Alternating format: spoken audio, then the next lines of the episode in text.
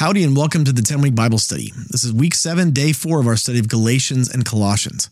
I'm your host, Darren Hibbs, and today we're talking about Colossians 1 21 through 23.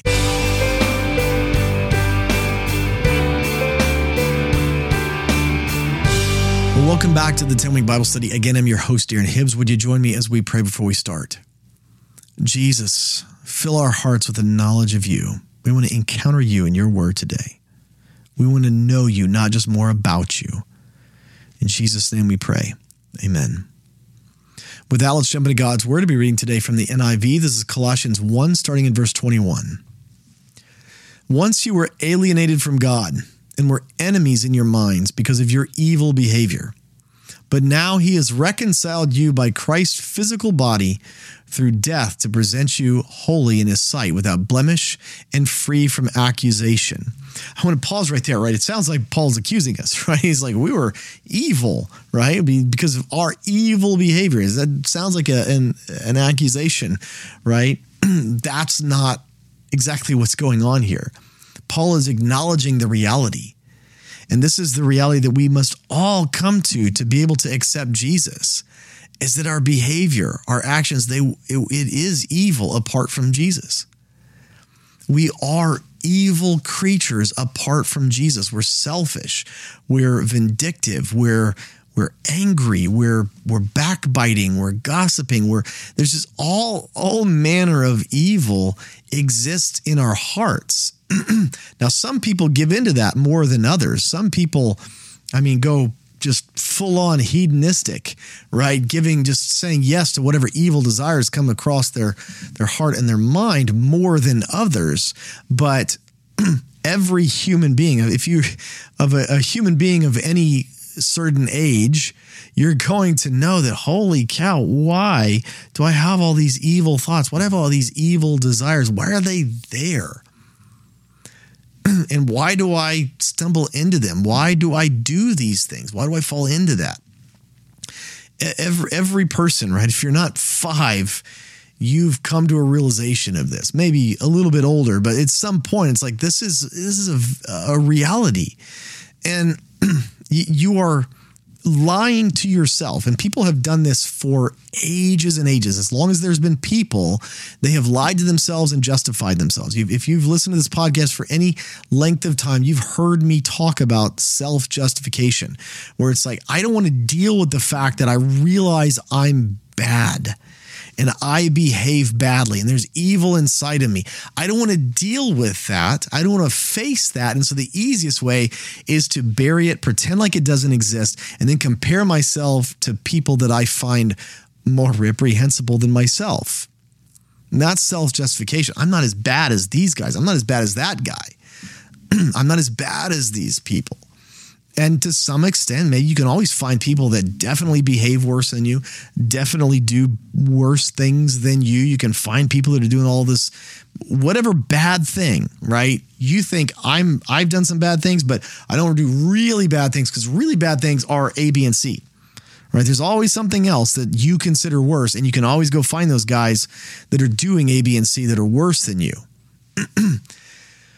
Paul is acknowledging here that we all have to come to this understanding that that God was that, that we were alienated from God, that we were his enemies because of the evil inside of us and because of our evil behavior, not just our thoughts, but our actions, acting out those things. This is this is huge. This is important that we understand this right? This is, you can't have the gospel, you can't have the good news unless we have a full understanding of the bad news. And the bad news is we're bad. Uh, we're hopelessly bad. Like, even when we try to do better, we only do maybe a little better, and sometimes we even do worse. we're, we're bad, we're hopelessly bad. And because of that, we're actually alienated and enemies of God, meaning that we will spend an eternity, eternity uh, of separation and punishment from God. That's the bad news. Paul quickly turns that around in verse 22 and gives us the good news. But we've been reconciled to God. We've been reconciled to him because of Jesus' blood, his physical body that he was shed on the cross. even though he was pure and spotless. He was the perfect lamb sacrifice for our sins.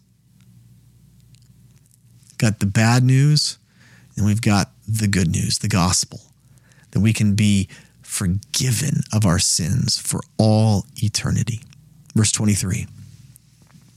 If you continue in your faith, established and firm, and do not move from the hope held out in the gospel, this gospel that you have heard and that has been proclaimed to every creature under heaven, and of which I, Paul, have become a servant.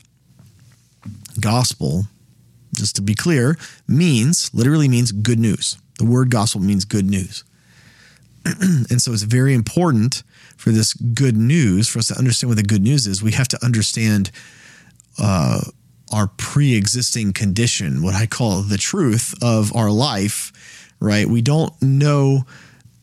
It's not good news that Jesus loves us. It's not good news that Jesus reconciled us to him if we don't have a firm understanding of the bad news, which is we are lost, hopelessly lost, sinful creations that need something outside of ourselves to act on us to bring us redemption.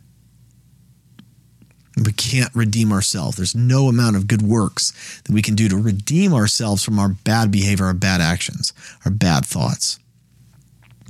So that makes what Jesus has done for us not just good news. It makes us makes it the greatest news in the history of mankind. Good news. What Paul calls us the gospel. It's the most underrated phrase in all of human history. I think for eternity to come, we will, in every language, struggle to truly convey what the gospel is, because no words can come close to conveying just how good this news is. Good news is the greatest understatement of eternity.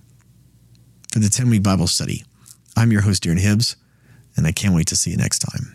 Hey, thanks for tuning into the 10 Week Bible Study Podcast. If you've enjoyed this podcast, would you consider leaving a review for it on your podcast app of choice? It really helps other people find out about this podcast, and my heart is for people to fall in love with God's Word. Thank you.